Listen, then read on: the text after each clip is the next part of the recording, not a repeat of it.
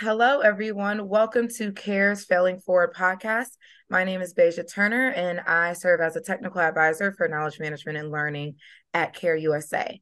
And today I'm very excited for our guest that we have on board, uh, Natacha Brice. Can I pass it over to you? And you just give me a little bit of information about who you are and what you work on.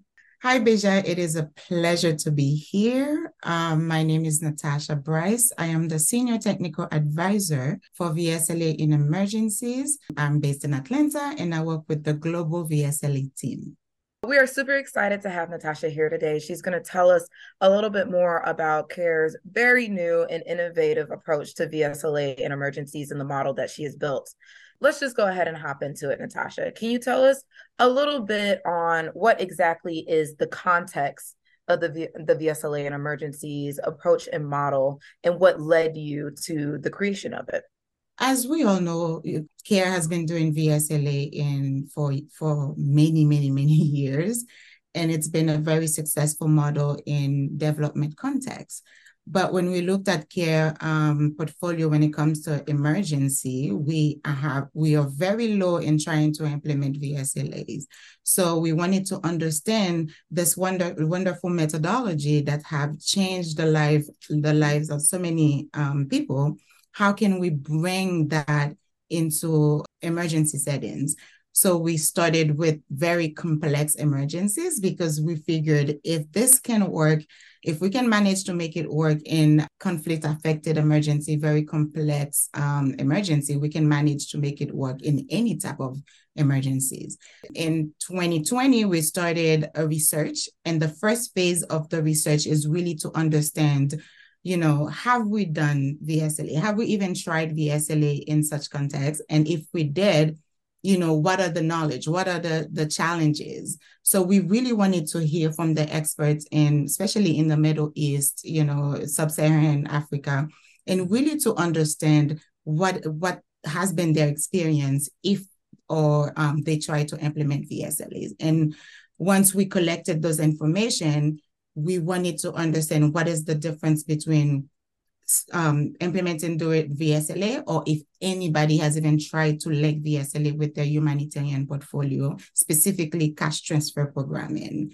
Um, and not only we listen to care, the experts within care, but we also talk to experts outside of care, especially peer organizations such as, you know, Mercy Corps, CRS, IRC, and we wanted to also to understand if any of them uh, you know have even tried to do vsla in emergency context. And based on this data that we collected we, uh, we designed a vsla in emergency approach. So what we find out um, first is that the methodology in itself works. We really do not need to mess with it that much. But what we really need to work on is how we implement that methodology in complex emergency. And this is the approach that we design addressed. What exactly was the failure and how VSLAs in emergencies were being implemented?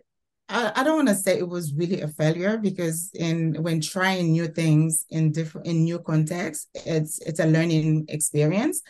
But I think the what did not work with implementing VSLA in emergency context is taking a development programming and trying to fit it into humanitarian programming, which is very short term. So because we are expert at implementing VSLA in development context, we really thought we could just take it and implement it in such difficult situations. So this is what we learned. We learned that, you know, VSLA, that the, we needed to understand more uh, the the context that we are in in terms of if it's active conflict, if it's you know um, natural man-made disaster, the type of disasters that we are dealing with, and the type of impact that disaster has on the people that we are targeting. Also, find out that you know the VSLA requiring so much time for it to work um, that we needed to look into the timing as well because in emergency context, people really wanted to have access to their money fast. So they it was hard for them to wait for 12, 12, 12 months to be able to have access to that money. Um, and also we, we noticed that the, the, the needs were very different people didn't have enough money, but don't have enough money. Some of them come to to the camp or to area that they are um, fleeing from with a lot of debt. And when the cash transfer that we are providing these people, originally the first, it's for them to be able to meet their immediate needs. So there were a lot for us to learn in order for us to do VSLA the right way. And this is what the approach that um, we design is addressing. First, it requires major preparedness. We really have to sit down as a team if we want to do VSLA right in emergency context to really look at what is it that the capacity in country. Do we have expert in VSLA? Do our people know the VSLA methodology enough, well enough to be able to support the adaptations in the field?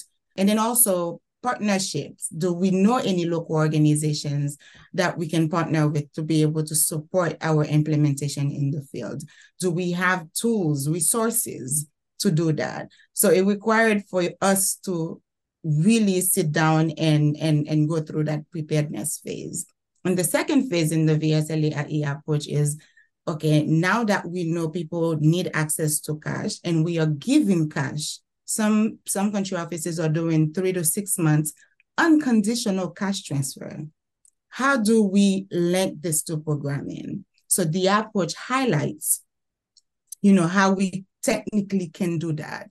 Because if we don't do it right, one can impede in the success, you know, sustainability of each other. For example, if cash is being perceived as a way for people to create the SLA groups, you will end up with a bunch of groups but yet, once you don't no longer have the cash, those group will no longer exist. So the way you target cash beneficiary is by collaborating between us, staff members, you know, knowing where cash is being is gonna be given, when, how long. And for us, the VSLA team to be able to come in and, and directly target those communities to be able to um, you know, target the cash beneficiaries. So both operations have to be kept separately.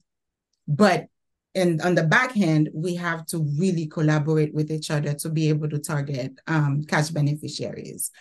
So the the final um, phase we design also was how do we now when we target brand new um, population to create new groups, how, how do we do that? Do we do still keep the 12 months um, you know, cycle, saving cycle that we usually do?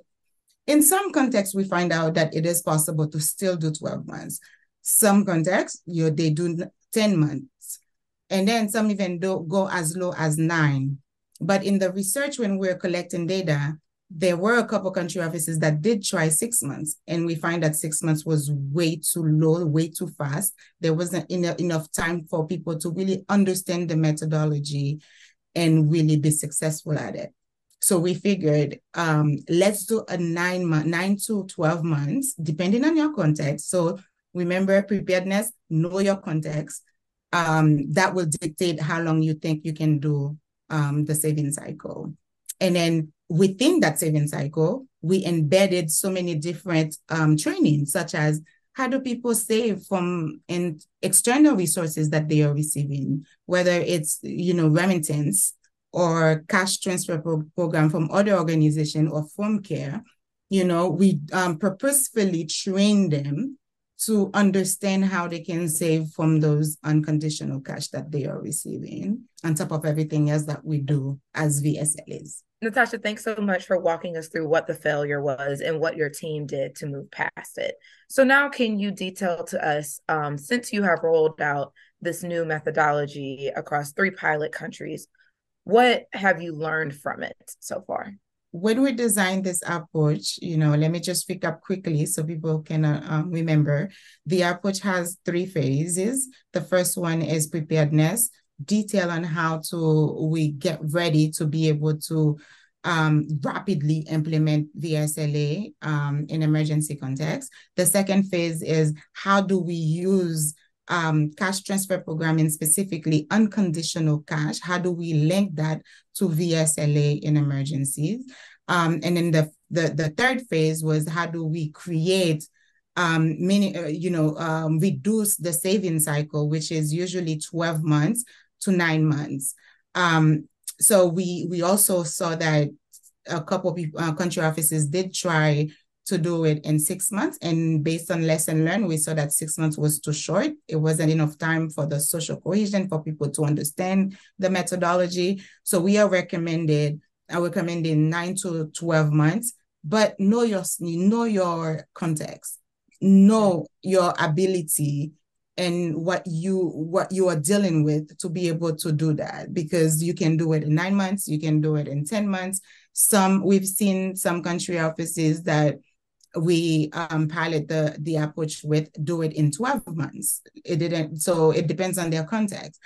So we tested this methodology in yemen. Yemen was the very first country that we did it. And this we were shocked to see how successful the approach was. It is also worth noting that we embedded a strong research component to the pilots that we did because not only we are testing this approach but we also wanted to know as we are implementing in the field what are some of the things that we needed to quickly adapt we need to change so that we can refine the approach at the end of the pilots so we set out to create 12 groups. We ended up creating 16 and then the community replication was very successful because the community themselves they created 22 groups.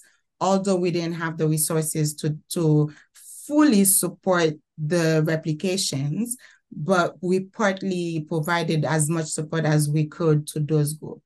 But the 16 groups that we directly created, we saw so many different things in terms of, you know, what these women are dealing with and how can we support them better.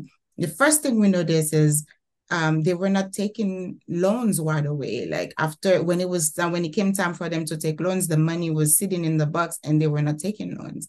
So we wanted to understand what's the reason behind that. It's because they didn't feel confident enough to take those loans and they were afraid if they're not able to pay it would be really bad in uh, on their reputation and family so they were not touching those money they were not taking loans so when we asked them if you wanted to do, if you had money to do your own business, what would it be?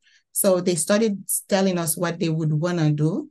And we decided to provide special training, the trade training for those women to be able to do what they wanted to do. And after we provided this training, we saw that you know the the loan the loan uptake they came from 3% to 48%. And most of the loans were for business creation. They started creating business. So they were doing big, big they were baking goods. They learned how to sew. So they were selling sewing clothes and selling them in the market. You know, they did livestock, they did yogurt production. So it was a diversity of things. And we we are so grateful for the flexibility in that budget for us to be able to do that. And also, it's also worth noting that strong staff in the field with this VSLA, that's how we were able to know what's not working and how to change. Um, so in, in Syria, we started maybe about six or seven months after we started Yemen. We also saw that within the first five months of the project, we had already created 44 groups and then keep in mind that the objective was 20 groups so it's it's just that there's a huge demand and jordan is the same but what we learn is in order to do that in order to be successful at creating fully functionable groups we really need strong staff to be to know the methodology to be able to support those groups in in in the field we also need dedicated staff you know how we do it in development, in development settings. Sometimes we use volunteer, but we are realizing in emergency context, having dedicated staff is extremely important. Of course, in flexible budget. yes, of course. Can't forget the money. So thank you for those. That's really amazing to hear some of the learnings that have come out of this first round of pilots. Now that you have, you know, gone through this for a couple years and in a couple of different countries, are there any challenges that you're still facing? Yes.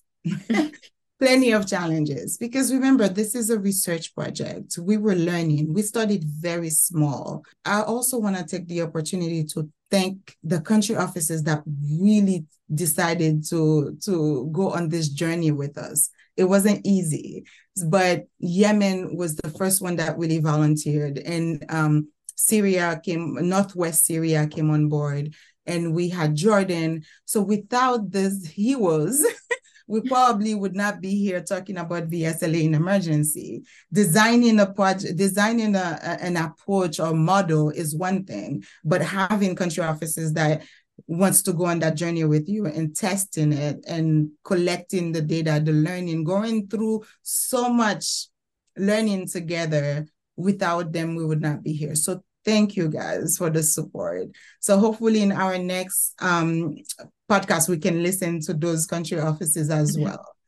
Um, so th- what the challenges is really now that we know this is possible, we can actually do it, is really coming up with a structure and a toolkit guidelines on how to do that to do to do VSLA in emergency. Now that we have people attention, people are now coming up to us and asking for more. With Northwest Syria, um, BHA now is extremely invested. They are asking for, you know, how do you do this? Should we have a toolkit? Now the challenge is to really come up with a toolkit that highlights all the different aspects of how can we implement successful VSLA in emergency context. And the second one is really how do we do more of this? You know, how do we convince other country offices that this is possible um, let's go on that journey with us because we realize that um, helping maximize the impact of your humanitarian dollar is extremely important. That's extremely attractive also to the people that are giving those humanitarian dollars. They want to see that we are we have a path of transitioning these people from you know uh, the the the aid that we provide, but into more sustainable um, recovery pathway. So we believe this is possible, and we want to be able to work with more humanitarian program in more countries, um, not only within care, but outside of care. So the challenge is really how do we do that? How do we come up with those um, guides, which we are working on actually. I we have a um, working on a toolkit that we are hoping but um, the first next year, first month, maybe January or February, to be able to publish and ready for everybody to use. But we we do still need to work on getting more and more people internally to be able to adapt and use this methodology that we believe can be life changing. All right. I know people are really going to be looking forward to seeing that toolkit when it comes out. So now that we've gone through what the failure was, what the learnings were, um, and any challenges that you and your team have faced, What's one action or recommendation that you would like to give to other care staff or other folks in the industry that are interested in working with VSLAs and emergencies?